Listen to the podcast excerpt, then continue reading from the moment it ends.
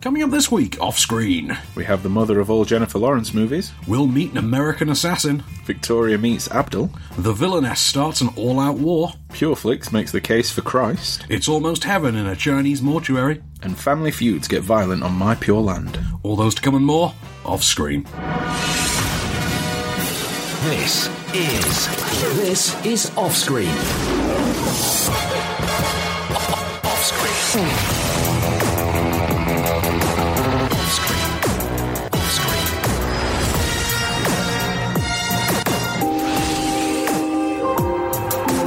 With the latest film news and reviews, this is off screen, the on-screen radio show. Welcome to Off Screen, I'm Van Connor. And I'm John Coulson. So, Mr. Coulson, thanks for joining us this week, by the way, No Mr. worries. Allen's absence. So, uh, before we get to the news, the reviews, the top five, all the usual fun, we've got some competitions to plug as well, some quite juicy ones, actually. Um, let's, let's start with some news, as always. What have you got for me on the old news feed? Well, as a lifelong Wayne's World fan, there's something about Mike Myers, so There is something about Mike Myers. let's go for that. Well, there was. There was something about Mike Myers, and then he made The Love Guru. And uh, when he made The Love Guru, I think we all wanted him to go away. Yeah, I've just ignored that. I'm like, Well, he did go away after The Love Guru. That was the thing.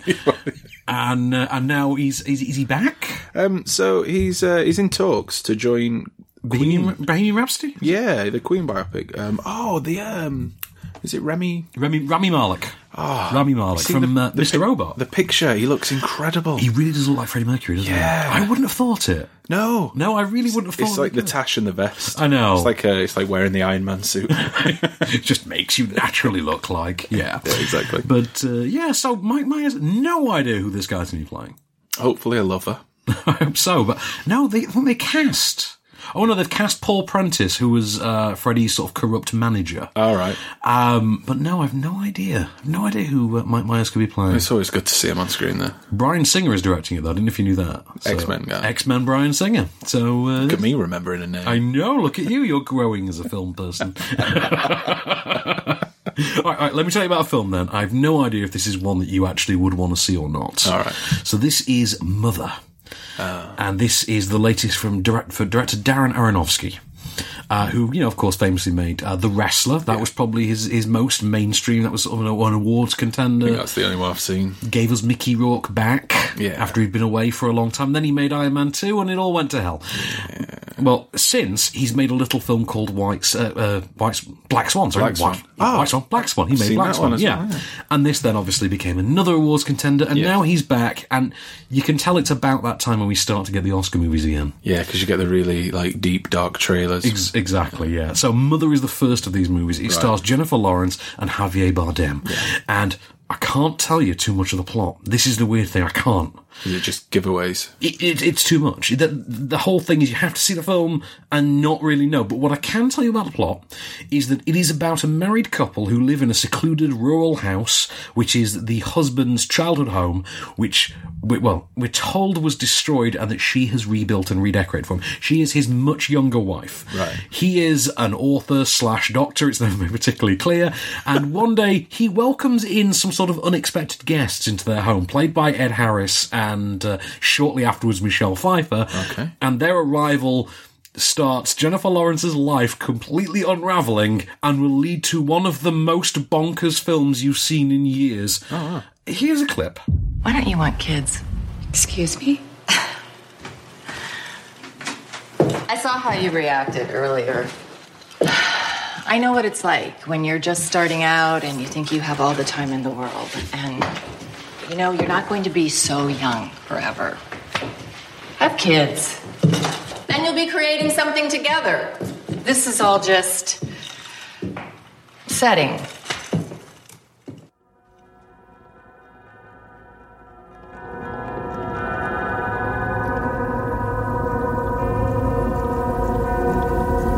Oh, you do want them. Y- yeah, it's, I told you, it's bonkers. Right, y- you're looking at me completely dumbstruck. Yeah. So the trailer. Yeah. For once, the trailer gives nothing away, so that was nice. Oh yeah, yeah. It gives, I promise you, it gives absolutely nothing away. You have no idea what to expect when you see this. I promise you, you, you don't. Great. Right. I can't tell you whether you're going to like it or not. Because I can't tell you if I like it or not. okay? I can't tell you if it's any good or not. right? It is a film that you have to sit and watch, okay? And you, you don't, you come out of the cinema or the screening room, whatever, and you, you can't make an opinion on it. You, you can't form, you can't make any kind of critical assessment of it. You have to sit there and stew on it for a while. You have to process it, and it takes days. Okay, I saw this first thing Monday morning still haven't properly processed it. Can't do it. Uh, Kermode saw it last Tuesday night. As far as I know, he hasn't properly processed it yet. I have no idea what to say. Uh, Alan came out of this and said it was it was his Wow film of the week. Um, it- wow stands for something of the week. It, it's a bad thing, put it that way. Um, I've heard people tell me it's wonderful. I've had people tell me it's the worst thing they've ever seen. Um, I've seen The Fountain though, which was Darren Aronofsky's sci-fi film in about 2006, 2007, Okay. and that is infinitely more bonkers and less coherent than this. This actually does have things going for it. Michelle Pfeiffer's the best thing in it. Like really. Uh, Jennifer Lawrence does uh, goes into a whole area that she's never had before, whole new fertile ground. And Darren Aronofsky's written this as well. All right. So you know he, he's obviously he's very embedded in it because his his fingerprints are all over it. And when I say that, I mean in the performances, you can tell that he has specifically turned round to Javier Bardem and said, "You know that sort of seductive reptilian thing that you do, right? Do that, but I want you to make it really enticing. I want you to actually seduce us. Make it charming. Go on, do it." And, then he does. And he does. And then Ed Harris turns up and he's kind of Ed, just Ed Harris. Well, if you're that cool. Yeah, it works.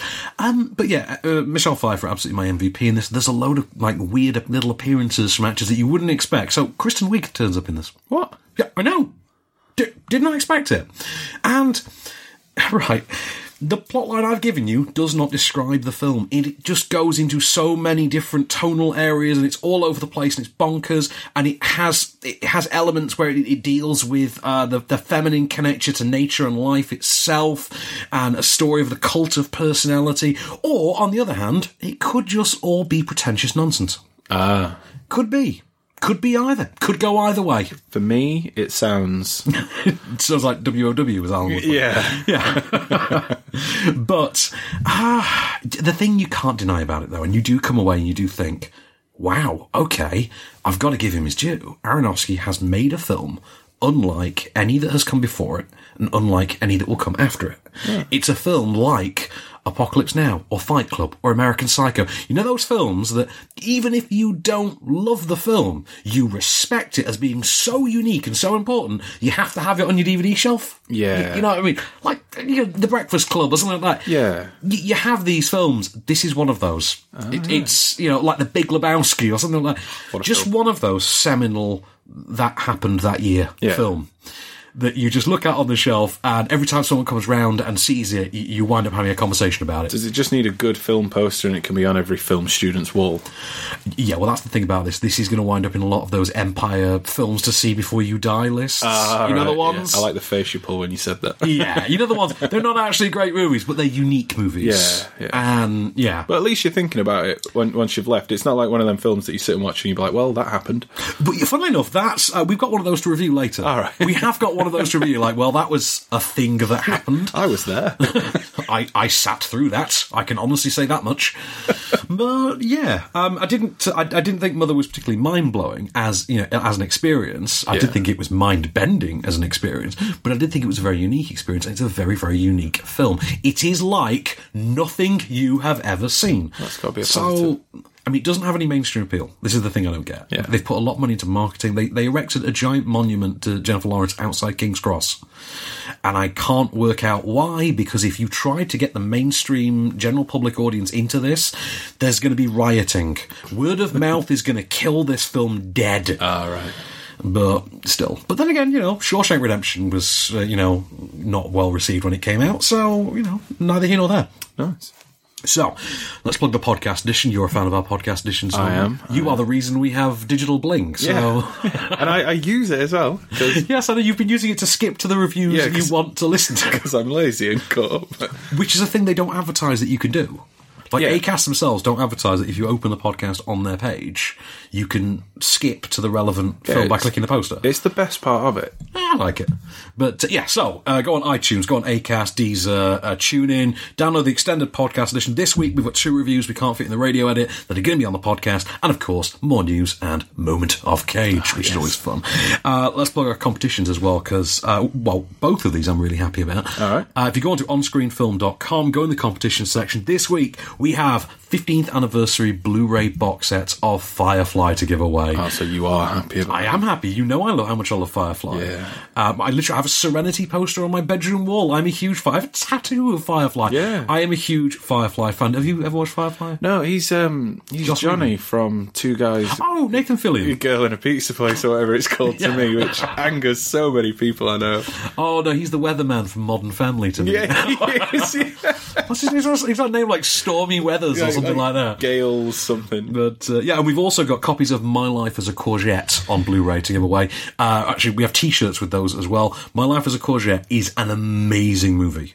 It is an animated, a French animated film, and it's just gorgeous. And it will absolutely, it will have you weeping by the end of Got a it. fantastic name. It has. Uh, it's also outside of Europe known as My Life as a Zucchini. So, All right. and in the English language dub, Nick Offerman is in it. Oh, well, it's always a Thought win. you'd like that. So yeah, onscreenfilm.com, go in the competition section, win some swag, win some Firefly, win some courgettes. Actual courgettes. with the latest film news and reviews. This is Offscreen, the on screen radio show. And we're back. So, Mr. Golson. Yes. Shall we uh, go back to Victorian England now? Let's do it. Okay, so Victoria and Abdul, you can't miss the ads for this. They're they're out there. And buses. They're on buses.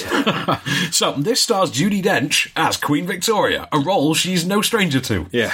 Because I, is there a British monarch that Judy Dench has not played at this point? I think if we could choose, she would be an actual monarch for us. I, I think I think that, that that would absolutely be a choice the British public would be willing, willing to make. Uh, either Judy Dench or Helen Mirren, perhaps. But so this stars uh, Judy Dench as uh, Queen Victoria, who she actually played in uh, is it Her Majesty and Miss and Miss, and Mr Brown. I forget the title. Uh, one with Billy Connolly, where he was Mr Brown. Oh, It was in the wake of Albert's death she befriended Mr. Brown, who was Billy Connolly, and it was about their friendship. Uh, this weirdly works as sort of a sequel. All right, right. So you actually can because Mr. Brown is mentioned. All right, in yeah. this film, she actually mentions him at a point. It's it's a very strange little thing. You think, okay, I can't remember if the tone of, Ms, of Mr. Brown kind of fits this one, but okay, I'm gonna have to look that up while I go. Um, what the actual title that one was? Um, so this stars uh, say Judy Dench and Ali Fazal as as Abdul of the title. Now Abdul is a clerk at a prison in India where his his job is literally because he's one of the few that can read and write. A few people working there can read and write. He documents all the prisoners' names and IDs right, for the ledgers, which at the time was a full time job what he what then happens is he is tasked with an assignment by the regional uh, British overlord or overseer, sorry, um, overlord, to uh, to basically take a coin to England and present it to Queen Victoria as a gesture. Who obviously Queen Victoria was the Empress of India to present it as a gesture from the Indian people. Once he gets there with um, Adil Akhtar, who you might remember from Four Lions, he was the guy that kept trying to put bombs on crows. yes. Yeah, right. A deal like Target sent along as well, and he really doesn't want to be there. He just wants to go back to India and be back with his family. Um, once there, Abdul, uh, you know, com- sort of gets noticed by Victoria because he's kind of cheeky. He's, he's a little bit chirpy, he's a little bit cheeky, and he doesn't quite understand the ins and outs of the stiff upper lip attitude Ah, okay. the the aristocracy and how you're supposed to behave. And she likes this in him. She begins a friendship with him, and he ascends very quickly from being a servant to being her mushti, as she calls it, uh, which is actually the term for spiritual advisor, spiritual religious teacher. And he teaches her all about the customs and religions of that part of the world, a part of the world that she herself has never actually been to. For instance, there's a prolonged gag about the fact that she's never had a mango. And he tells her "Oh, it's the greatest fruit in the world. And the whole thing about that. But the, her staff, her household staff, her advisors, and even her own son Bertie, who's played by Eddie Izzard, and he's fantastic in it. So, so just sleazy and slimy. Um, they obviously take complete issue with Abdul's presence, Yeah. you know, from from day one, and want him gone. They will conspire and try and do anything to get to loosen his ever increasing grip, as they see it, on the Queen of England. Here's a clip. I want you to teach me Indian, Indian? Hindu, or whatever it is you speak. Are you sure? Of course, I'm sure. Why would you like to learn Hindi, Your Majesty? Well, I am Empress of India. Look, I've ordered a book. I want you to give me private lessons. I can't teach you Hindi, Your Majesty. Why have I not? You are the Empress of India. You should learn Urdu, the language of the Mughals. There are a thousand languages in India, but Urdu is the most noble. That Judy Dench voice, as you say. is- Oh, it's incredible. you can't match it, can you? Not at all. Even in Riddick. we like to forget she did that, don't we? so, um, this is, and this is so unprofessional to say, this is charming AF. Ah, nice. Yeah, it's the best way I can say that uh, for Ofcom regulations. um, yeah, I was grinning ear to ear the whole way through this movie. Um, I was, I, I, I loved it. I really did. I, thought it was so charming. It's directed by Stephen Frears. Who uh, famously directed uh, The Queen, directed High Fidelity, uh, directed Florence Fo- uh, Florence Foster Jenkins uh, last year, and uh, he's he is a, a very prestigious British director, I would say, and it, sh- and it, he's the perfect match for this material. Even though he has taken on things like High Fidelity in the past, where they are slightly edgier material, things like Florence Foster Jenkins and The Queen tend to be quite regal affairs, even when they're doing, going for that whole upstairs downstairs screwball kind of comedy thing. This does work. It works because it is that perfect balance of we need to have the stiff upper lip behind the camera as well as on camera, and at the same time we need to have fun with it. And there is fun to be had. Having said that, there is also you know a need to be dark and serious and and to address there's a you know a whole there's a misunderstanding, for instance, between Abdul and Victoria regarding um, the status of Muslims in India and, a- and an uprising. And it, it goes quite seriously. And it does become quite heartbreaking. And I mean, I, I won't lie to you, there is a point in this film in which I did genuinely start to well up. I didn't break, but I welled up. Well done. All right. I didn't break though. I want it on record. I weld. I didn't break. Okay. Uh, but I do think uh, Ali Fazal is he's a real find here. He's he's genuinely got the charisma this needs. I don't know him from anything else. I don't remember seeing him in anything else. I bet if I look it up, he's been in many things that I loved. But That guy from that thing. he's that guy from that thing to me, but he's he's just got such a, a a ripe charisma for this. And of course, Judy Dench playing Queen Victoria is the easiest sell ever. Yeah. But the, the great success for me here is um, is Eddie Izzard. Eddie Izzard as Bertie. I think he's absolutely terrific, and playing an older gentleman for a change as well. All right. Actually, playing kind of he's near his age. He's playing a fifty-seven year old. Eddie Izzard's in his early fifties now, isn't he? I, ageless, mate. Ageless. But uh, but yeah, you do every time you, you hear him say st- a- anything in that classic Eddie Izzard voice. it's a cake or death, cake, please. but uh, you do have many many Eddie Izzard flashbacks through this movie, and uh, and they're all brilliant. And he is fantastic in it. I can't recommend the film highly enough. I do think it's it's a film that's going to work for all ages, and I think it is only a twelve A. All right. But it's a film that has appeal for all ages. I think actually the historical side of it is quite interesting as well. Um, in fact, actually the historical side of this works better than the recent uh, Viceroy's House. I want to say the Viceroy's House Um, oh, with Hugh Bonneville, where they did the partition of India. oh, I, um, This kind of ends by telling us what happened at the partition, but the way that it deals with in, with the politics of India at the time is actually dealt with kind of more sensitively than Viceroy's House was. Right. But there you go. Um, no, performances are great. Stephen Frears is great behind the camera. It's got a, a, a wonderful colour palette to it.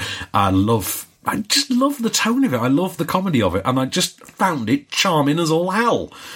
And yeah, that's nice. I was. Yeah. I'll be honest, I had a long day that day. Yeah. Well, when you start your day with Mother and you end it with Victoria and Abdul, and in between you have American Assassin and the Villainess, that's a weird day. Slip a sandwich in there, and that's a that's a full one for the diary. there you go. so, what's in the news? So we've got some uh, some Star Wars news. Oh, we have a director. Oh, we do. We do. I don't know if you heard this last week. Uh, Colin Trevorrow got sacked as the director of Star Wars Episode 9. Yeah. Yeah, it turns out if you direct The Book of Henry, people don't want you around much longer. Ah. Yeah. And then, of course, the kid from Book of Henry, he fared a little better because he got to star in It. Yeah. And he's actually quite good in it. His name is Jaden Lieberher, I think his name is. But he's quite good. Um, Colin Trevorrow, less so. Um, give him his dues, though. The direction of the film is not the problem. The writing of the film, terrible. All right. So he got sacked, and they found a replacement in a matter of days. And it's J.J. Abrams. Did they even have to look that far? This is going to divide people. This is because there are people who really dislike The Force Awakens. I don't get it, but they do. But you know what? He's back. He's he's he's he's directing it. He's not writing it. All right. That uh, that's that honor goes to Chris Terrios, writer of the award-winning Argo, and the less award-winning Batman vs Superman. oh dear. But uh, yeah, so look for that. Oh, it's also been pushed back to Christmas 2019. Is that to Which- just make that little bit more money? Well, this is the weird thing because as it stands now, that means it's going to be it's going to have been Christmas, Christmas, Christmas, summer for Han Solo, Christmas for uh, Episode Nine. So I think Han Solo clearly has got to get pushed back now. Hmm. Yeah, it should they're going to push it. Hopefully, it's better than Rogue One anyway. You weren't a Rogue One fan, were No. you? Okay, well we'll fight later. Okay. we'll fight later. Okay, so uh, box office top five. Uh, yeah, let's do it. Number 5.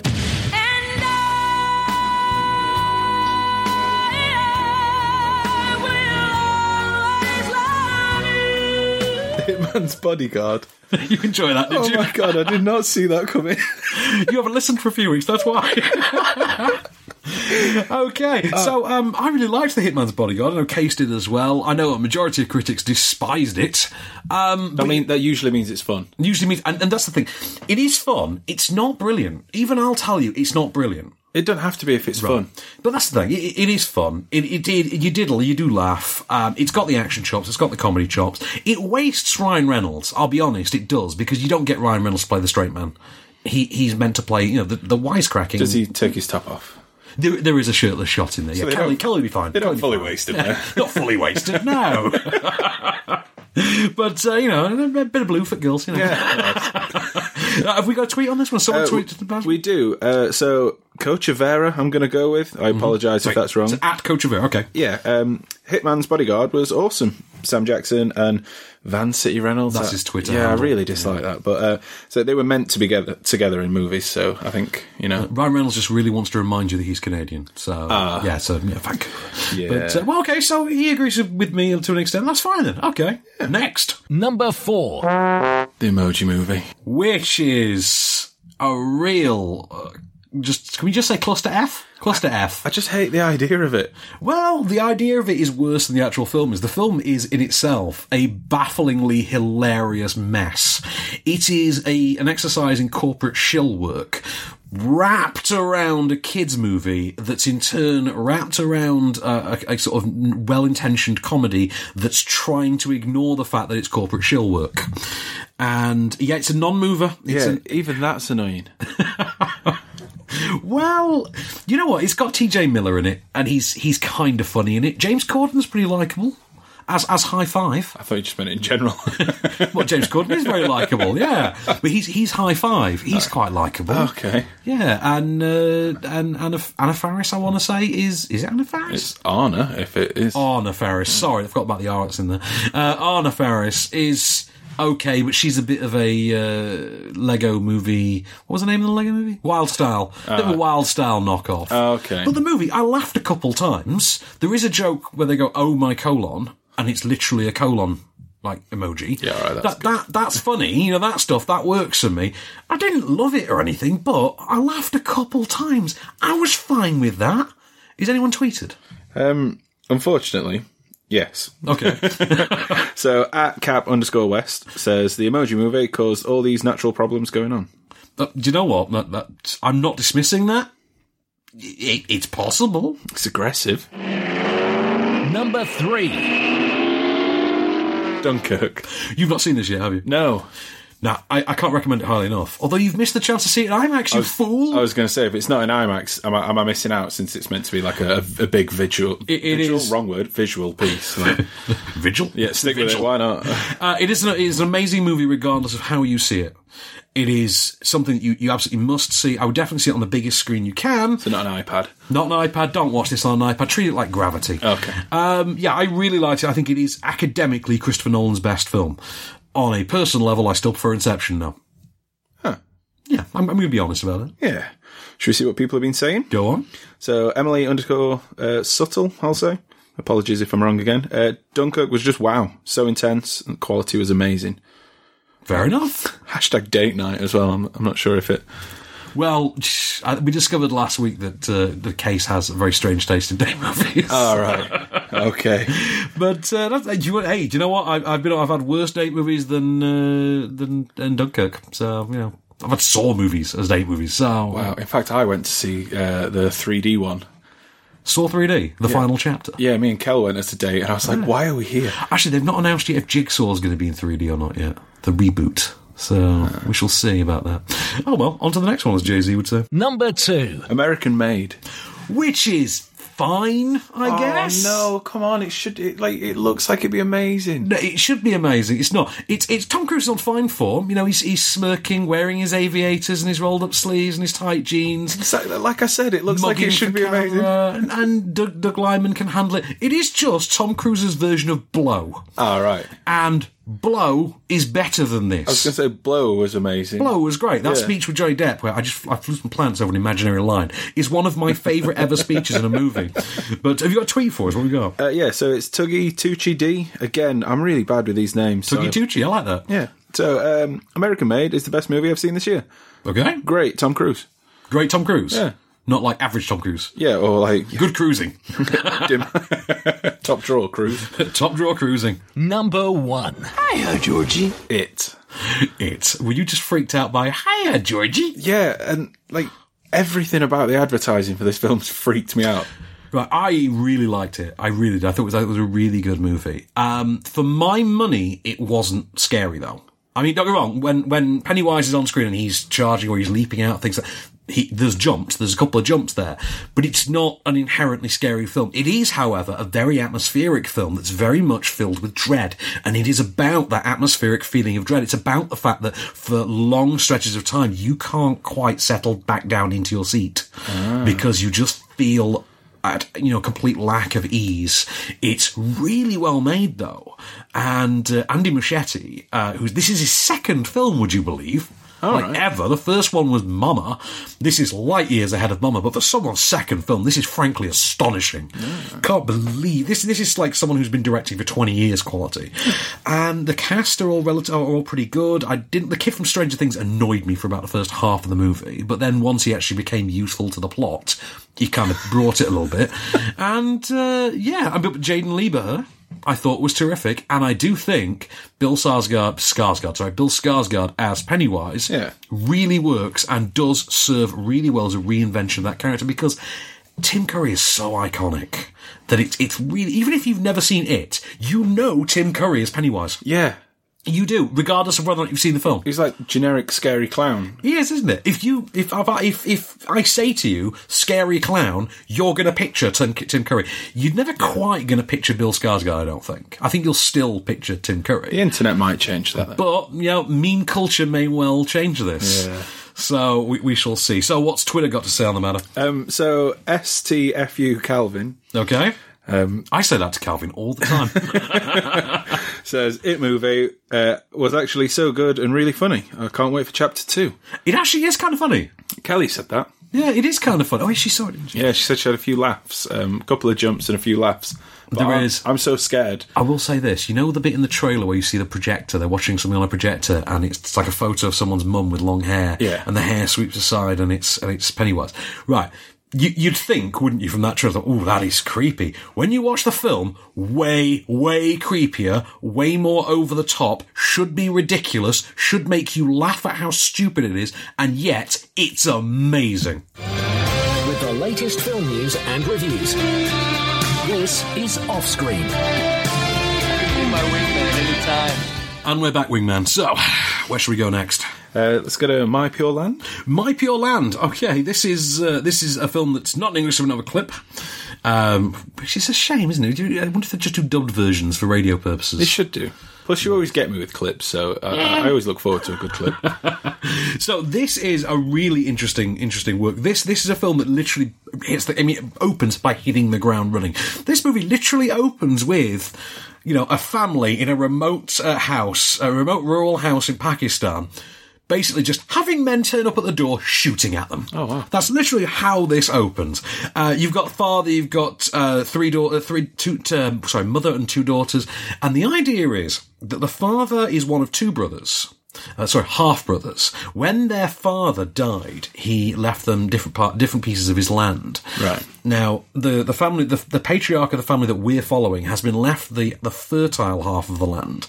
The other brother has not. And he's very bitter and vengeful about it. He's come basically to, I want some of the fertile land. But of course, it's not his to have. What starts is a feud that then spirals out into, I'm going to bring 50 men with AK 47s and we're going to sit behind our Toyota pickup trucks and shoot at you all day. And yeah, and he's about the daughters who basically have to learn to as- ascend to basically be taken seriously by the men. And when they, when they are forced to step up to the plate, they then have to be taken seriously by, by their rival men and become the authority figures. And it's not something that's done, uh, done as standard. It is really something, it's written and directed by Samad Masood. It is really gripping. It is really tense.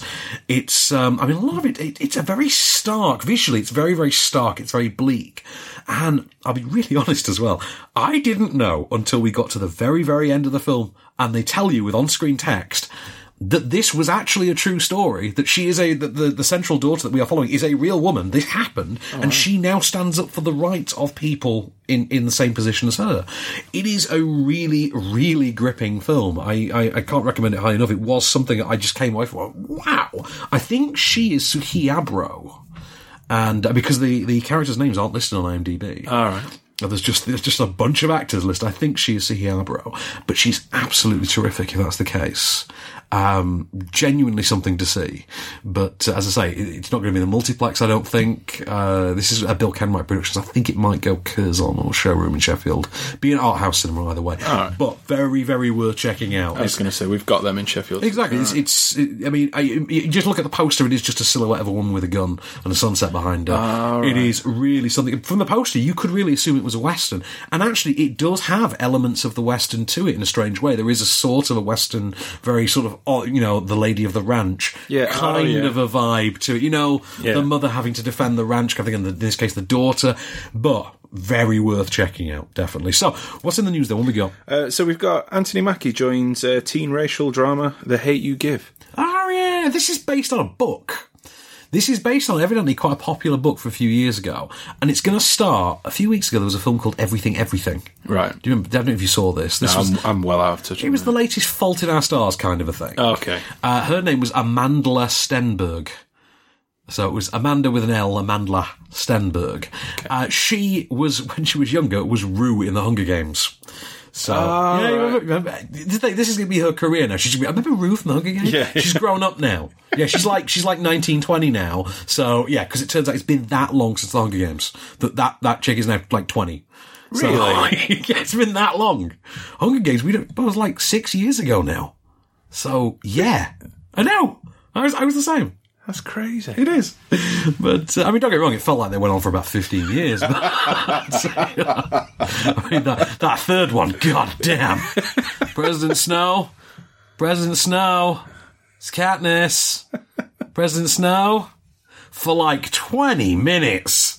I mean, it's like, yeah, we get it. The signal's patchy. Come on, man. I think in the Honest trailer they actually took the mick out of that as well. I love Honest. But uh, yeah, she's uh, she's going to lead this one. This is the uh, so uh, the Hate You Give. The story is about a young black girl who goes to a posh white school, um, but she herself lives in a poor black neighborhood.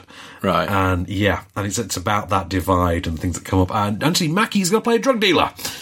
Which you see, like, actually, it used to be the done thing that if you were an up and coming young black actor, you try to avoid playing the drug dealers because you didn't want to. You didn't want to be typecast to what you would deem to be some an, an, an image that was detrimental to the African American culture. Yeah. Um, nowadays, actually, Anthony Mackie because he can do this kind of thing and he makes it work. He can do what he wants. We look at like Michael B. Jordan in Fruitvale Station. You're like, Yeah. yeah, you can actually really make something of these roles now because they're actually getting better written than they used to be. Yeah. And you actually have really good black filmmakers. This one, I think, is George Tillman Jr. Okay. And uh, really good black filmmakers who know how to write these characters in such a way as to actually make them characters and not caricatures. So, yes, Anthony Mackie's going to be absolutely brilliant in that, I'm sure.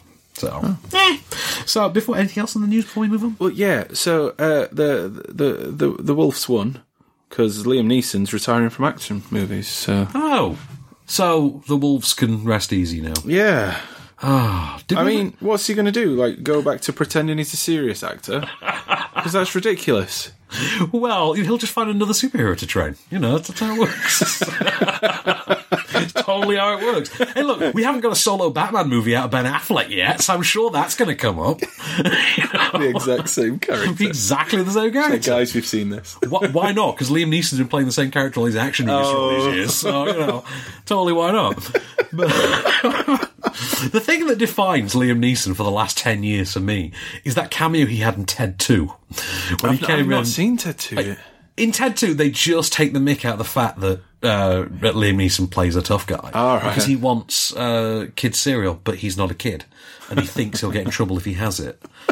And somehow this managed to become the ultimate succinction of Liam Neeson's sort of contemporary image. I just remember on the show we, we referred to it as Wolf Puncher Wolf Punch, just for weeks. Neeson v Wolves. God, I love that movie. I, it's great. So good, like isn't the, it? the the plane crash scenes. Just It not only is it great, it has Frank Grillo in it. Yeah, which- that's how good it is. the Purge was even good with him in it. Oh. I know. You've mentioned about the Purge movies work. Oh, we have news about the Purge, by the way. You you know they're doing a fourth Purge movie. Yes. Despite the fact that they've ended the story. Yeah, really like Yeah, they, they, cleanly as well. Yeah, they stopped the Purge. That was the end of the last one.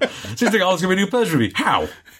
Was it be like in someone's basement this time? Oh, they're gonna go before. They're going back to tell you the story of how the purge actually started, and they're going to explain certain things that people have always asked about the purge, which is, for one thing, why are there still people on the streets? Yeah. Why do people stick around? Why don't people go on holiday? They're going to answer these questions. Now, I actually know the answers to these questions, but I'm not going to spoil it for you. The thing is, though, is if they answer those questions, what are you going to talk about in, In a the fifth pub? one? In, no, in a pub. Oh, in a when- pub. Yeah, just over a beer. So it's been on the telly recently. Well, we just go back to debating if the Incredible Hulk's uh, underwear contains enormous green genitals. Ah, Okay. Uh, that, that's that's the that's what we, we revert back to, and whether whether or not Greedo shot first. Yeah, That's uh, basically- green people are in it either way. I don't know why, but green people, man. Right, what have we got to review? American Assassin. Yes. Okay, let's talk about American Assassin. So this is uh, based on the books by uh, Vince Flynn. This is not based on the first of those books. This is based on something like the ninth of those books. Is that so we can have prequels? I, I have no idea. The idea is so that we can apparently have a younger actor playing the central character and basically give him an origin story. The younger actor in this case is Dylan O'Brien. And the fact that you've just given me that blank look and shaked you and, sh- and shook your head uh, is is about right because I had to look up Dylan O'Brien as well. I'm like, who the hell is? Oh, he's the Maze Runner kid. Yeah, remember the Maze Runner? Yeah. Yeah, yeah, him.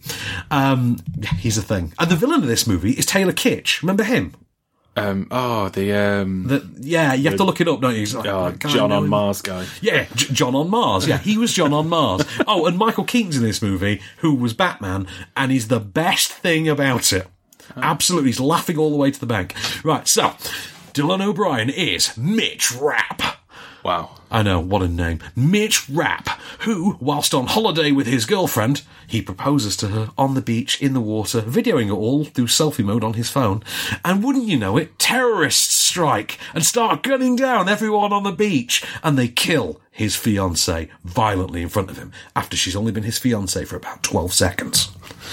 So, what's a boy to do? Well, he goes back to the US, he drops out of college, and he starts really paying attention to uh, UFC fights. He really Okay, does. yeah. And he just moves into a studio. He does that thing that they all do. They move into a studio flat, they grow a beard. They don't have a- shut any curtains. They don't shut any curtains. They have a punching bag. Yeah. He wakes up in the morning, takes his painkillers, and he does the punching bag thing. Then he goes to the MMA gym, and then he goes back home, does some more punching bag thing. And then he spends his evenings on chat rooms speaking in Arabic to terrorists. So he's decided he's going to hunt down the people responsible on his own and kill them, which he almost does until he's captured. The CIA step in, kill the people for him, and then recruit him and send him off to a specialist facility where he is trained by Stan Hurley, played by Michael Keaton. Here is a clip of Michael Keaton's, uh, let's just say, unique training methods.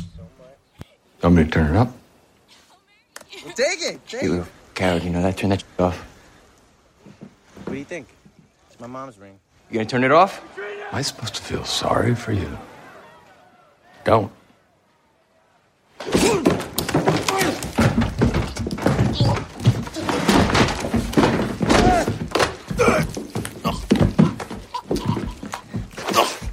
Never, ever let it get personal.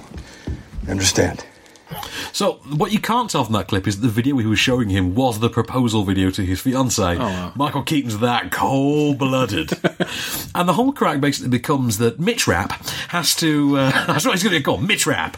Um, Mitch Rapp gets recruited into his elite Orion unit and gets dispatched to help take down a rogue former CIA agent who also happens to be one of Stan Early's former proteges, played by Taylor Kitsch.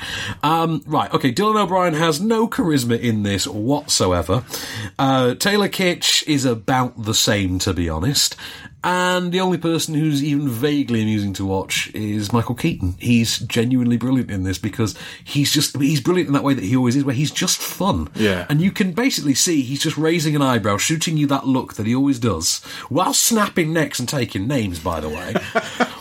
and yeah, and he's doing all this whilst basically, and you can see it on his face. He's calculating how long it's going to take him to walk to the bank after he gets offset that night and cash his check.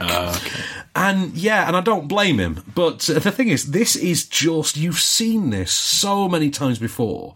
It feels like a weak ass millennial reimagining of the Jack Ryan series Right. uh, it, it, see, it insists upon itself to the i- to the idea that it's a would-be franchise starter. It's not. it's 111 minutes long. By the time you get to the end of it, you won't ever want to remember that you've seen it. You come away and just think, I'm not sure if that wasn't the exact plot of Bad Company, but without the joy of uh, Anthony Hopkins saying, "Get in the car, bitch." But uh, yeah, and Chris Rock. But yeah, I mean, the cat. I mean, here- here's the thing: Michael Keaton tries using him, using the vast wealth of charisma that he has, which is genuinely vast. Yeah. Let's not forget, this man nearly won an Oscar. He would have gotten away for it too if it wasn't for that pesky Redmayne. Um, the vast charisma he has, he tries to inject some life into his relationship with Dylan O'Brien. And the problem is, Dylan O'Brien is so ineffective as not only an actor, but a convincing human being, that their scenes together can best be described as two people. Yeah, I mean, really, Dylan O'Brien's reaction to being told his mum had died would basically, if this movie's anything to go by, be like being asked if you want milk in your coffee. It's about the same. God. Honest to God, he's so ineffectual. I love the fact as well. The movie's whole shtick is, oh, he's got quite longer hair for a change. He's he's rugged. He's got a bit of facial fuzz and longer hair. And then the whole crux of the movie is, you know, it's this origin story of becoming the super spy, so you can set it up for the sequel. Yeah. And what what's what's the big manoeuvre there? Let's just make him look like Donald O'Brien again. That's his charisma change. like I, I don't care. I really don't. I had to look up the fact that he was in the Maze Runner. Quite clearly, this kid isn't memorable. The film isn't memorable either. It's it actually helps out another film we've got to review because it makes another film look even better later. Okay. But uh, it's pretty poor. You won't be interested. Don't see it. with the latest film news and reviews. This is Offscreen, the on screen radio show. And we're back for one last round then, Mr. Coulson. So, where shall we go next? Do you want to give me some news? Have a Yeah, give should we me some do news? a quick bit of news? Um, Okay, what we got? So Spike Lee and Jordan Peele team up for Black Oh, yeah. Klansman. Black Klansman. It's, it's, I love the oxymoron in that title. Yeah. But, uh, right, this is the story. I love this story as well. This is a, a real story. Right, this is, I think his name was uh, Ron Stallwell, I think his name was. Okay. Right, he genuinely infiltrated the KKK. Right? He was a black law enforcement officer who inf- not only infiltrated the KKK, he became one of their chapter leaders. Now, I was fascinated when I read that because I'm like, how the hell did that work? I mean, I know always I, hooded? I know you thought, I know you're under a hood, but y someone would notice. Would he wear gloves the whole time as well? But uh, no. So it turned out when he actually he did most of his undercover work via over the phone and via correspondence, and then sent a white fellow officer to basically play him for in-person meetings which is brilliant and surely sounds like a role for Garrett Headland. But uh, I mean, if this isn't Ant- I, oh, it's not going to be. It's a, it should be an Anthony Mackie role. It's not. It's Denzel Washington's son, John David Washington. So yeah, who apparently is in Ballers, but I'm not sure who he plays in Ballers. Because I, I, I say I watch that show every week. I've no idea which one of those guys is Denzel's son. Because I only recognise like you know, uh, The Rock. You know, yeah, I recognise D. John and uh, and and uh, Corddry, Rob Corddry. Oh God, love that guy. I know Rob Corddry's amazing, isn't he? So good enough. But uh, yeah, so that, that's that's got to come. I mean, Jordan Peele's producing, Spike Lee's directing. I think that's how it works. Oh, and Spike Lee has also co-written and will produce with yeah with Jordan Peele. So yeah. It's it's got the best footing, really. oh yeah. I mean, let's be honest. Get Out. It turns out is the ultimate door opener. Yeah. So that that film turned out to be uh, quite the win for Mr. Peele. It was it was really good. It was really, really good, didn't it? Yeah. Yeah. Okay, so uh, let's talk then about the villainess, our last review for the radio edit. Yes. And uh, brace yourself, you are going to love this movie. Okay. Right, okay. Take the concept of Nikita Okay. and then have that character go on and do the plot of Kill Bill. That's this movie. Okay? And it's great. Right, so this is a South Korean movie. The director of it, whose name I'm going to have to look up now, um, the, the, the director of it has he's, he's done a couple of films, but he's not actually been sort of internationally noticed, as it were. And you watch this film, and you do actually think, well, why? Right, so he's this is his third actual film, I think, and the first one's been a short, one's been a documentary. I think this is the narrative debut. So Byung Gil Young is his name. He's also written it, and it's the so it's the story of Suke, who is an who is an assassin. She's you know not hence the well not the clever title. It'll be American Assassin. She'll be South Korean Assassin. This, by the way, is the film that American Assassin makes makes look so much better. All right. Right. Not that it needed to. This film was already great. So the movie opens with Suke as this just hyper violent John Wick style mega assassin who breaks into a facility to wipe out an entire gang. So she breaks into this sort of drug lab, kind of warehouse drug lab thing, and it's all shot in the style of hi- Hardcore Henry. All right. Right, so it's first person, and it looks way better than Argo Henry. And you just see this for about the first five minutes, all first person, and she just dices through this warehouse. She's then arrested, captured, and whilst incarcerated, taken aside by an intelligence agency who recruit her to work for them in lieu of actually doing jail time. She is recruited for a period of ten years, and then she will be allowed her freedom. In this time, she can she's allowed to live a relatively normal life, like a cover life. Yeah. So she has like an apartment and she has to raise a daughter and things like that. Um, right. This all comes crashing down though when she begins a relationship with the new guy that moves in next door and her ex turns up. And this is about the point we would normally say we've got a clip, but even if it weren't in South Korean, most of this film is shooting, slashing, and a variety of different bone snaps. So, right. He- here's where I'm going to sell you this film. I'm already in. I'll, I'll be honest. First Okay, scene. in. Before I start you, then, okay. First of all, it has just as much action in it as it has genuine, bona fide character development, introspection, and proper storytelling. However, it does still have action, and that action is literally the best collection of well staged, well executed action sequences you've seen since the raid. I was going to say. Yeah. And when I tell you that at one point this involves three people on motorcycles at max speed driving through a tunnel sword fighting, and you believe every second of it, So in. yeah, I- it is. j- It's jaw dropping. Right, there is a there is a car a car chase sequence involving a bus towards the end of this film that you genuinely look at and you are mystified how they have shot it because I don't un- like on a level of pure physics I don't understand how they filmed it because I'm just looking at it, like, this is this is incredible. I have never seen anything like this. How have you done it? You know how John Wick does that whole thing where the camera stays relatively still, Yeah. but the characters move so quickly and the action so hyper violent. Right, imagine that, but the camera's moving too. And it's moving all around and whipping all over the place. It's phenomenal. It is really something. It's, I mean, even if it weren't a great movie, which it is, it would still be worth seeing for the action scenes. Oh, yes. But those action scenes are amazing. like genuinely jaw dropping, amazing. However, it is you know it has got character stuff, and as far as that goes, um, Ok uh, Okbon Kim who plays Suki is brilliant. She is great in this. She's got a way of kind of cutting through, kind of cutting through the sort of lantern jawed elements of it and really selling the character in a way perhaps not done quite so well since I want to say Kill Bill. Okay. Kill Bill or Nikita, Imagine Enough, the two films it apes.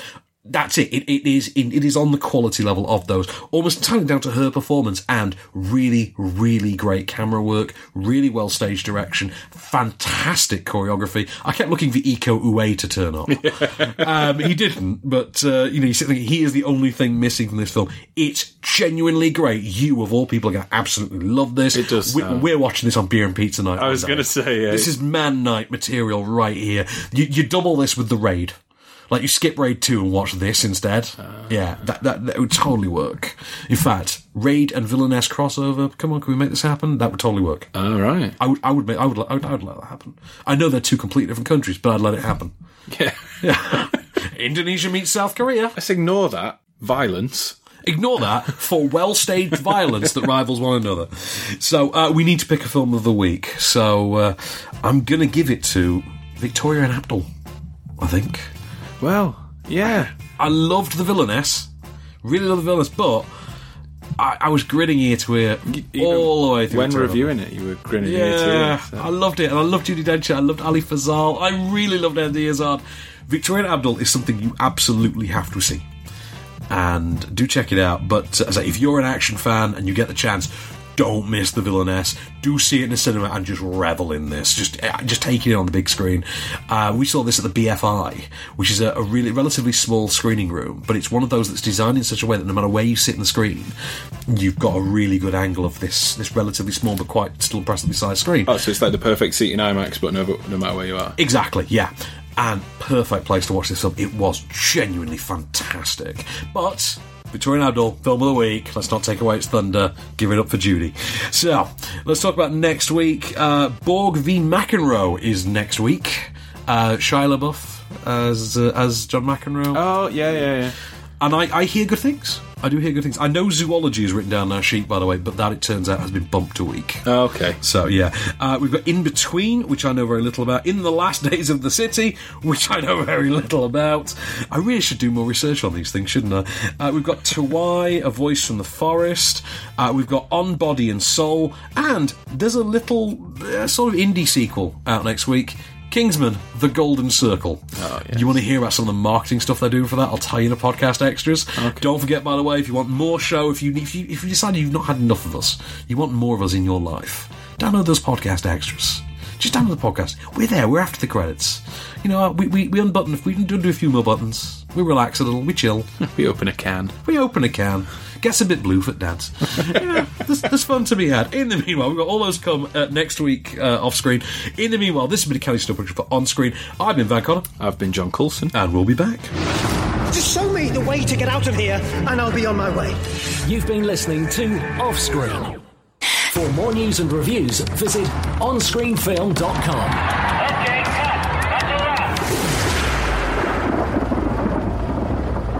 Podcast extras. Aren't they always fun? We're excited. so, uh, where should we start this week? Should we, we do, let's do some news first. Oh, the, the, we should point out the, uh, as we're doing this because obviously we pre-record. Uh, the first image of David Harbour's Hellboy has just come out. In the face, he looks exactly like Ron Perlman. Although this dude is cut. yeah, he's ripped. You He is ripped, isn't he? have to say it with a deeper voice. Ripped. Ripped. I always imagine that bit in Trainwreck. Remember Trainwreck when uh, they've argued the night before? Bill Hader says, I asked her to stop, and you know what she said? She said, no. I keep catching that movie, like bits of that movie on, on Now TV. I absolutely love it. Kel, uh, it's one of the movies that Kel puts on when she didn't know what to watch. Oh, I, I love Trainwreck. I don't like the ending very much, but I love the movie.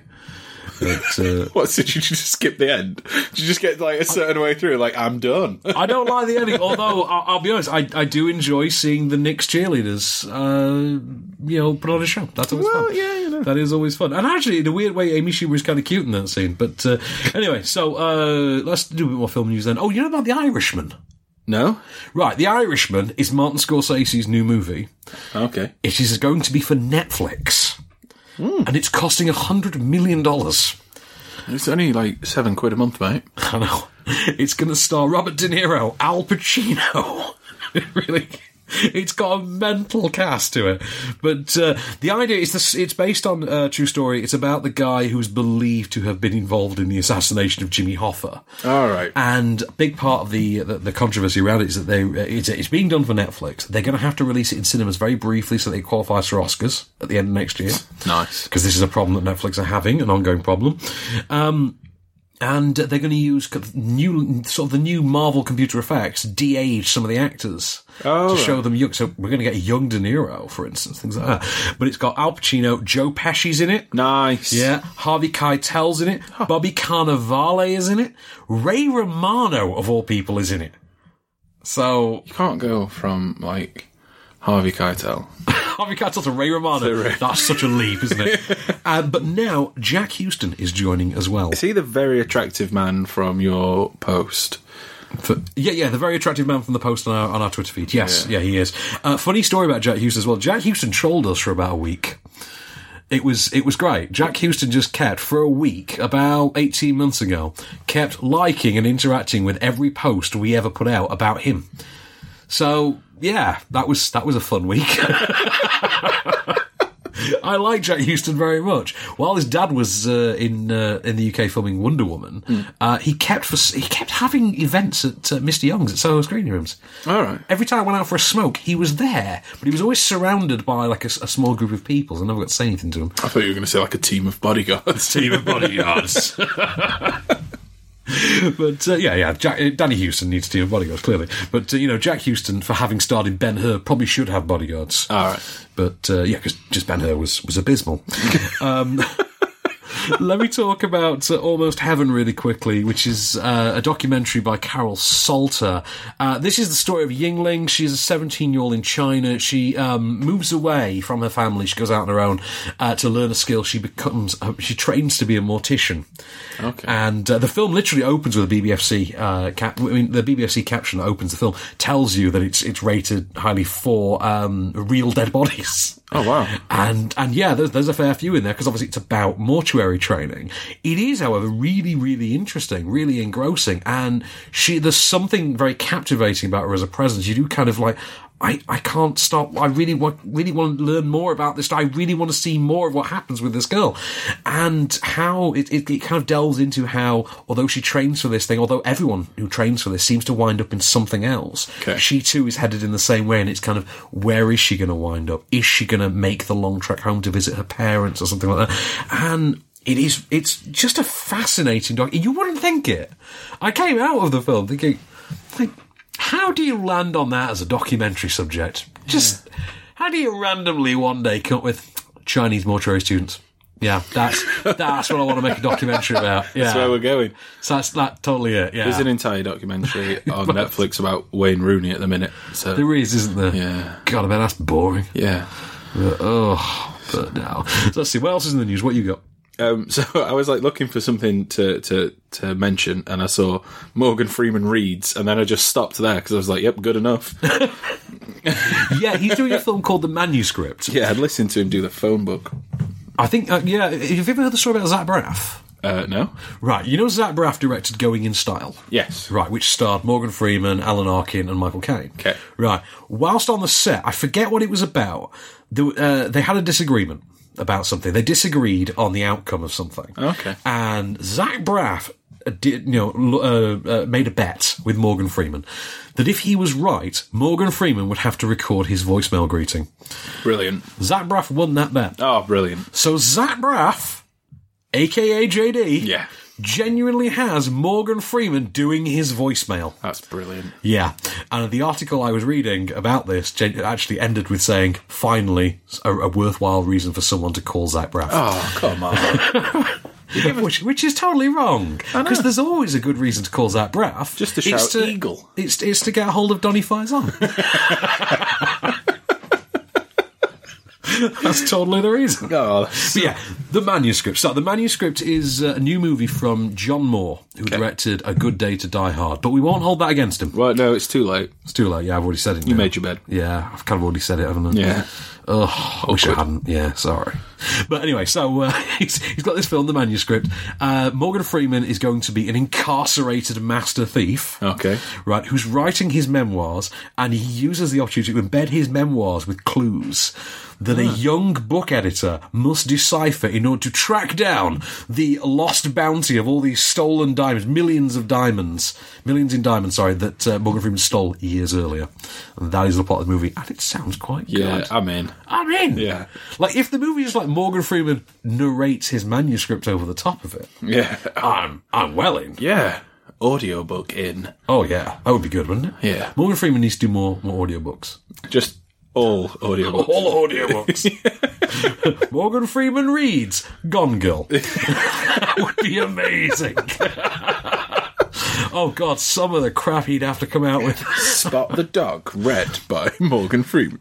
There was a documentary a while ago, about two months ago, three months ago, called Abacus Small Enough to Jail. I don't know if you remember. I don't. I think I actually reviewed it when you were covering the show for about three weeks. I was going to say, is this one. yeah, it was Oh, Yeah. about the small family-run Chinese bank. Yeah. Right. Okay. That aired in the US on PBS this last week because it was a PBS documentary. Okay. But it actually aired on on PBS on TV this last week, and in in in news that sort of weirdly ties in with that, Justin Lin, who directed all the really good Fast and Furious movies. And Tokyo Drift. Um, so he directed like four through six of, of the Fast and Furious movies. Sorry, three through six, the Fast and Furious movies. Um, he's going to adapt that documentary as a narrative feature. So he's going to make an actual, you know, regular narrative film telling that story about, about Abacus Small Enough Joe, which was, uh, they were the only bank indicted after the 2008 mortgage scandal. Right. But, uh, yeah, so I'm just saying, it's going to be a good one. If anyone could make that fun, that would that'd be him. Has your phone died? Is that what Yeah, Oh, that- Okay, well, I've got the news on here. Okay, yeah, sorry, I'm out. But, uh, yeah, Morgan Freeman reads the manuscript. How could you not turn that down? Even my phone was like, yep, I'm done. Here's here's some, a subject that might intrigue you. Do you know about, do you know Joe Weider? Name you might know. You know I'm useless with names. Joe Weider is, uh, was the guy that started the International Bodybuilding Federation. All right. Right. He, uh, he and, it it was he and his brother Ben. Joe Weider discovered Arnold Schwarzenegger. All right. Right. Uh, they're making a film about their story. Because Joe Weider died in, I think, 2013. It was fun enough. It was around the time I finally got around to reading Arnold Schwarzenegger's biography, Total Recall, the first two thirds of which are absolutely terrific. The final third is basically a prolonged apology to his wife. but, uh, yeah, because it was written around the time of that scandal. Wow. Yeah, uh, but he does talk about Joe Weider uh, in great detail, and he actually does refer to him as being like a father figure to him. Um, they're now making a movie, and they've cast Joe Weider for this movie, and uh, he's going to be Tyler Hoechlin, who you might not know him by name, but he's the Supergirl version of Superman. All Yeah, right. remember that was last year they had Superman and Supergirl. Yeah. yeah. Also, he's from Everybody Wants Some, and he was my he was one of my two favorite characters in that movie. Hmm. Yeah, he also changed the way I will use aftershave forever. But uh, yes, that's that's gonna be. It's called Bigger. Okay. Um, and it's uh, yes, sounds quite sounds quite interesting. That's going to be uh, one worth catching. I don't know who they're going to cast as young Schwarzenegger, but Should I just do Arnie and marvel his face to make him younger? they did that in Terminator Salvation. Look how that turned out. Oh, yeah, good shout. Good, Good shout. God, that was poor. I thought you were going to use such a different word. Yeah, poor. Let's just go with poor, shall we? Uh, let me talk about the case for Christ then. Okay.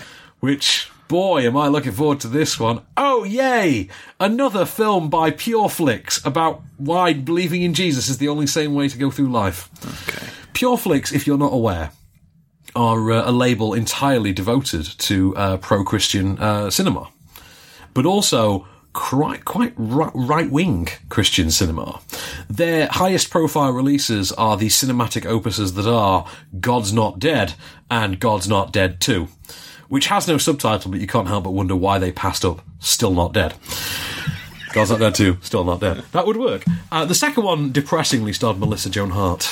But uh, Really? yeah, I know. No. And I'll tell you something. Really? It was so much fun to review. right. I, I'm going to warn you in advance. I'm going to make some sweeping generalizations about fundamentalist right wing Christian preachy cinema. Okay. Right. I want to stress I'm not criticizing Christianity. I have no objection to Christianity that I do any other religion. I myself personally am an atheist, but you know, I respect people believe what they want. That's fine. That, is- that, that that's down to, you know, different strokes, different folks. That's fine. Fair enough. Right. However, the uh, the output offered the pantheon of cinema by Pureflix leaves something to be desired. Now, on that note, the case for Christ.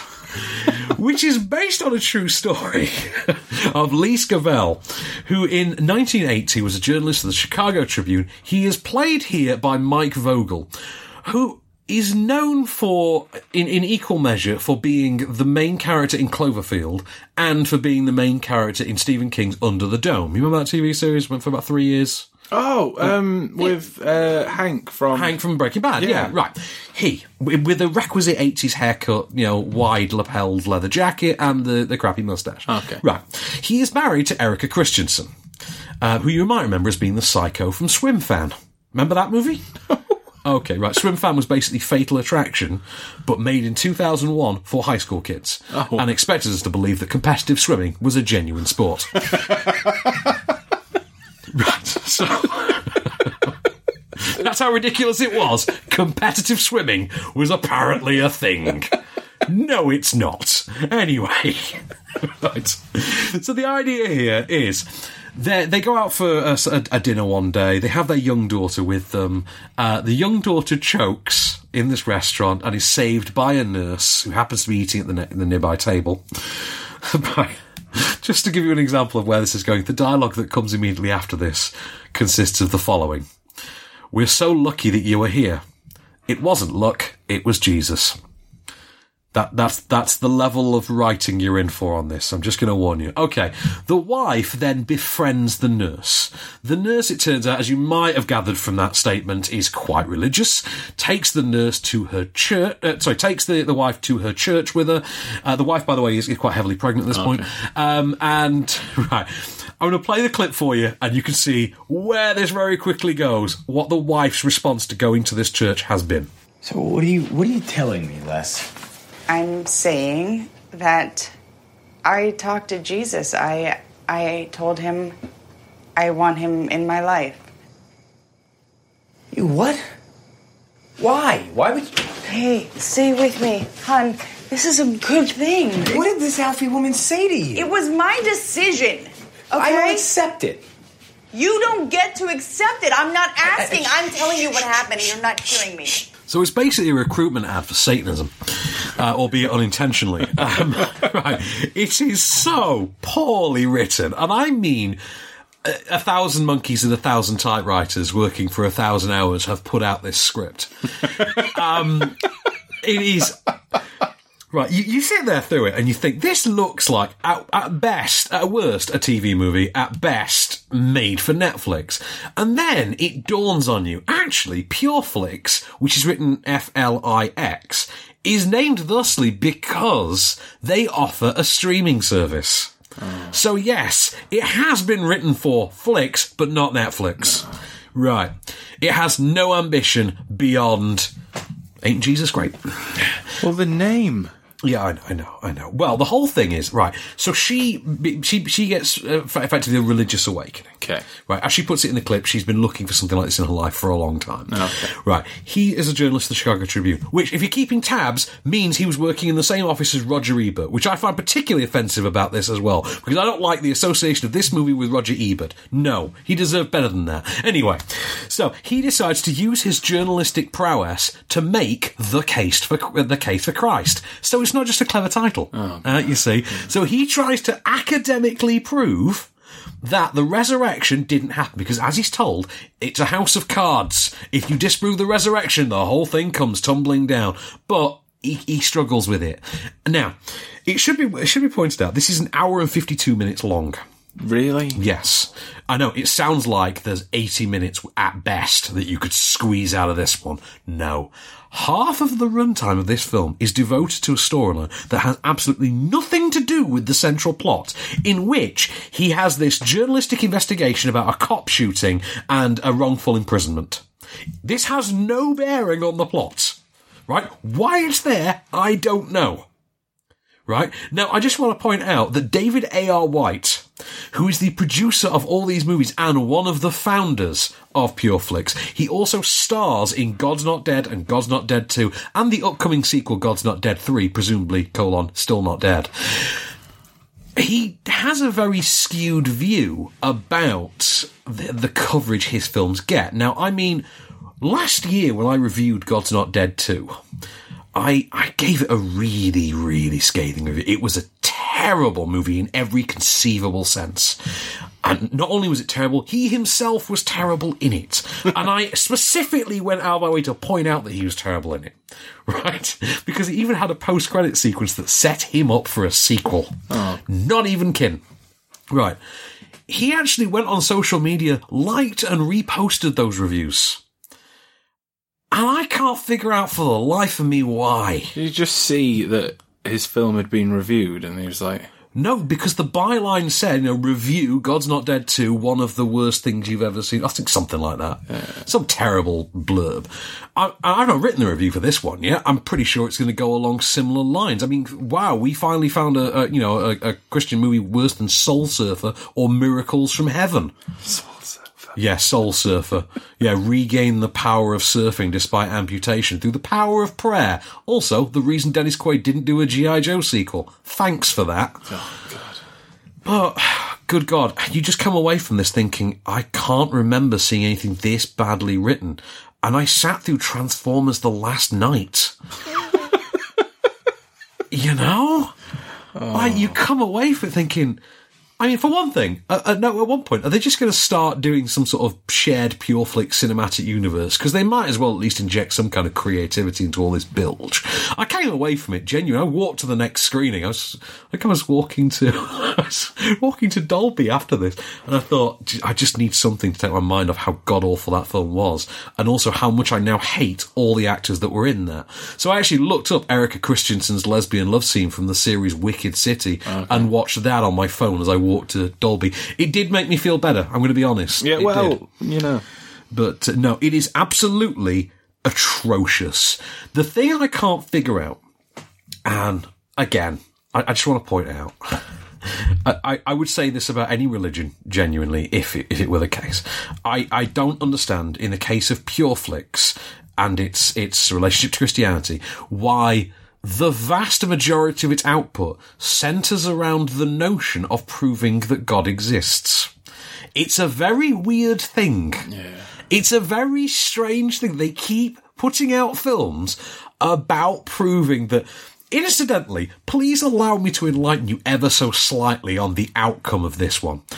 Which, because you can look up the real guy and it will tell you the outcome. All right. Right.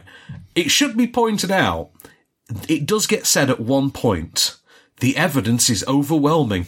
And you think, "Wait, wait, wait, hang on a minute. There is no evidence. You have at no point shown us a single shred of evidence. At one point, he talks to a medical professional about the crucifixion and, you know, the resurrection of Jesus.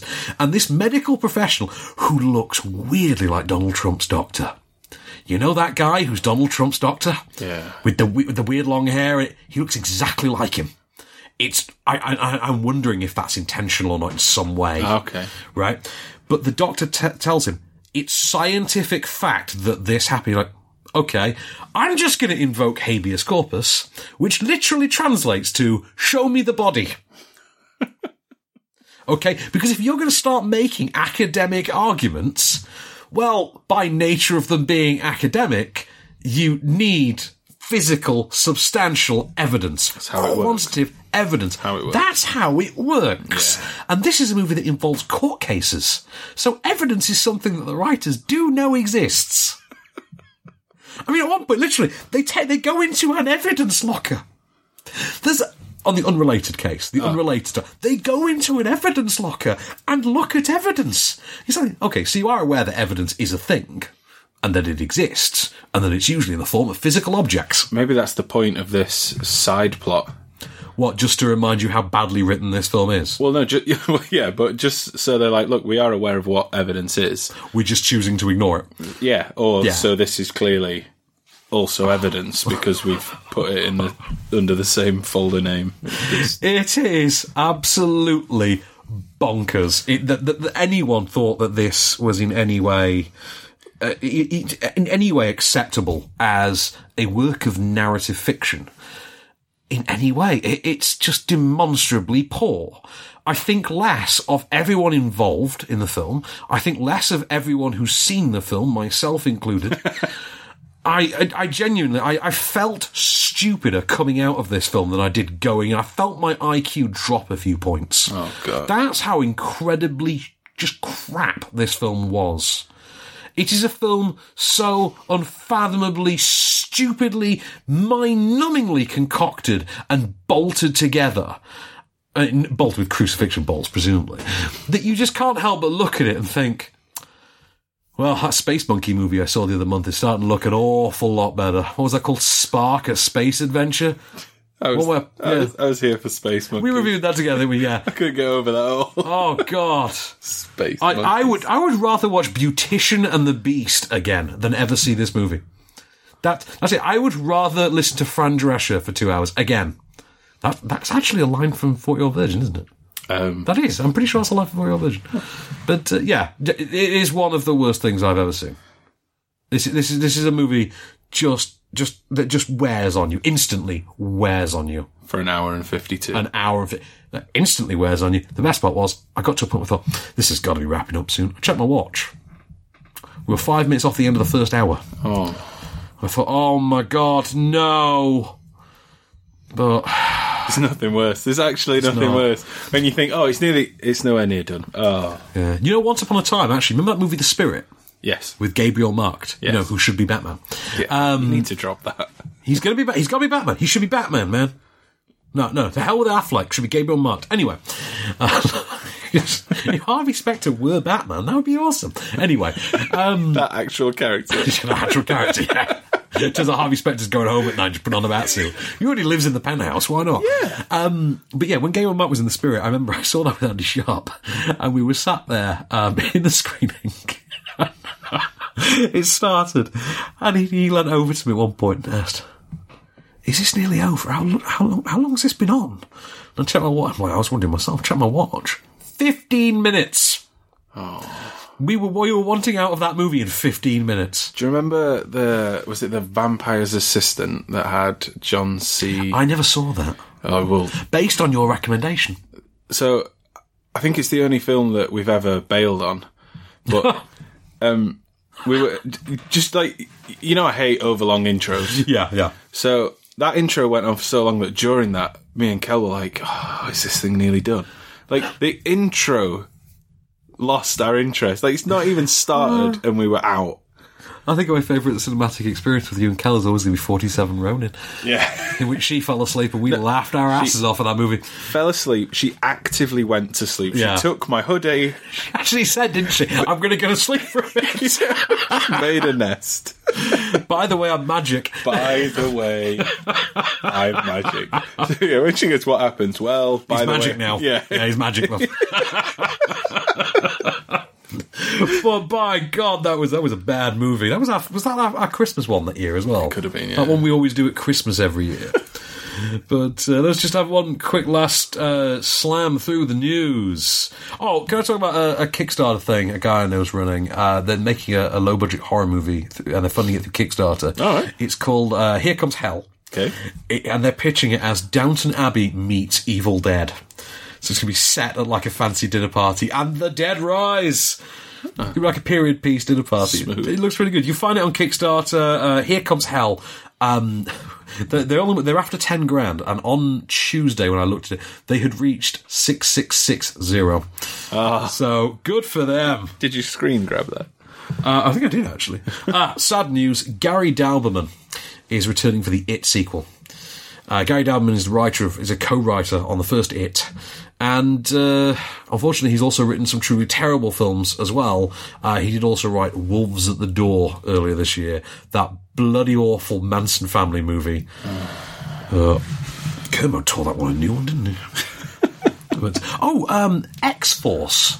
Do you know about X Force? No. This is one of the X Men spin offs. All right. This is the team one that's going to have Deadpool and Cable in it. Okay. So you know you, you get Cable in Deadpool two. Yeah. And then Deadpool and Cable will join X Force in that movie. It's got a writer and director now. You're gonna love this. Go. Drew Goddard, who directed Cabin in the Woods and wrote The Martian. Ah. That's that's got potential. Yes. Yeah, I'm totally on board with that. I'm in. Why not? Sheena, Queen of the Jungle, is being revived as a film. Why? Ah, well, there aren't enough women in, in leopard print bikinis on cinema screens. Loincloth, sorry, leopard loincloth. Is that the actual reason? That- but what's the actual reason? That's the image we've got. It's literally a, a character in. She's in comic book form at the minute. So. no, that is actually. Yeah, that is. Yeah. that- Uh, Martin Campbell, who directed Goldeneye, aka probably the best Bond movie, and easily uh, the best N64 game. and the best N64 game. And I don't think- that's, that's academic, isn't it? There's no one that disagrees with that. Oh wait, there's there's the argument for Mario Kart, but Do you know what? I've never heard that argument. Okay. I've never heard anyone tell me that Mario Kart was a better game for the N64 than Goldeneye. I think we all know Goldeneye owned that.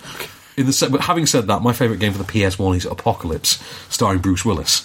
So yeah, um, but Martin Campbell, who directed Goldeneye, who directed Casino Royale, and directed Green Lantern, um, is going to direct a contemporary update of the Arabian Nights story. So Alibaba and the Forty Thieves, but it's going to be set in the modern day, and it's basically going to be like National Treasure.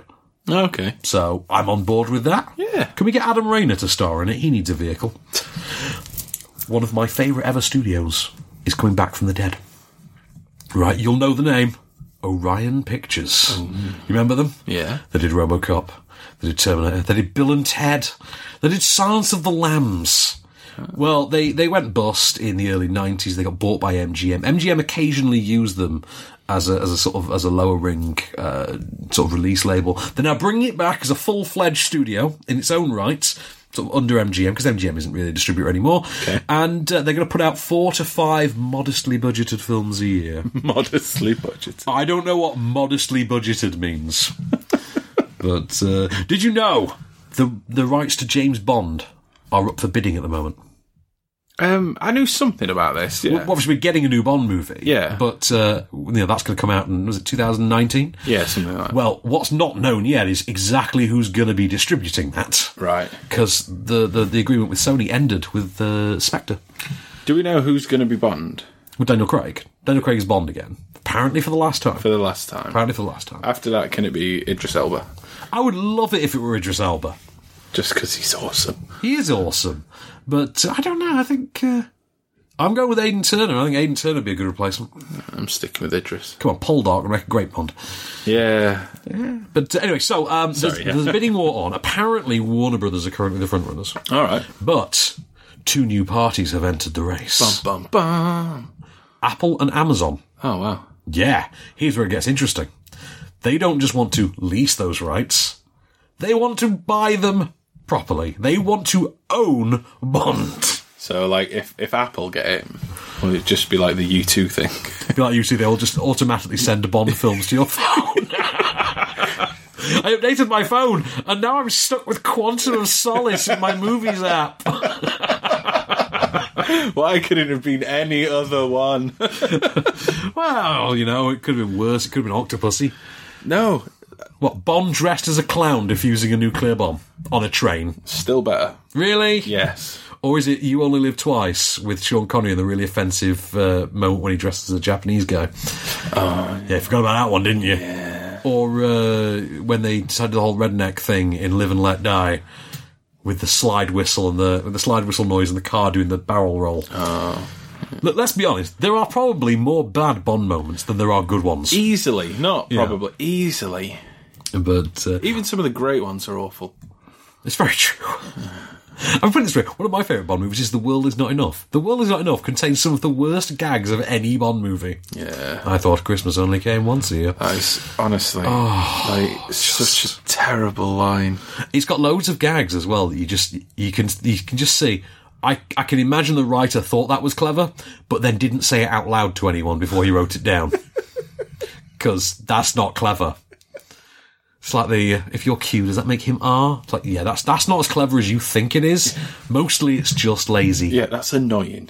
Yeah. Q2, Q squared, funnier. but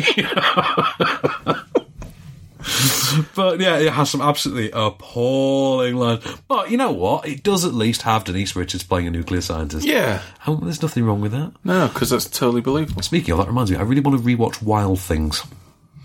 But uh, for obvious reasons, it's a great erotic thriller. but uh, but yeah. So no, um, I'm, I'm giving Case for Christ the worst film of the week award. It's, uh, it's Well- a terrible, terrible movie. Yeah. it's a terrible movie. It, put it this way, if I uh, if if I were you know an average everyday person who you know didn't review films and I just happened to be a, a deeply faithful Christian and I saw that movie, it would be so bad it would probably make me question my faith. Okay. But uh, it, it it is un- unintentional recruitment ad for Satanism. So not not not worth seeing then. No, no, no, no, no, no. Thought I'd double check. Yeah, no. Just just no. And the worst part is Frankie Faison turns up in it. Not Donald Faison, Frankie Faison turns up. And that's that's a shame because he deserved better than this. but uh, yeah, I, I felt really bad about it. Right, speaking of things to feel bad for, here it is, your moment of cage. How to get burned? How to get burned? I, how to get burned? How to get burned? I don't know. Tell me.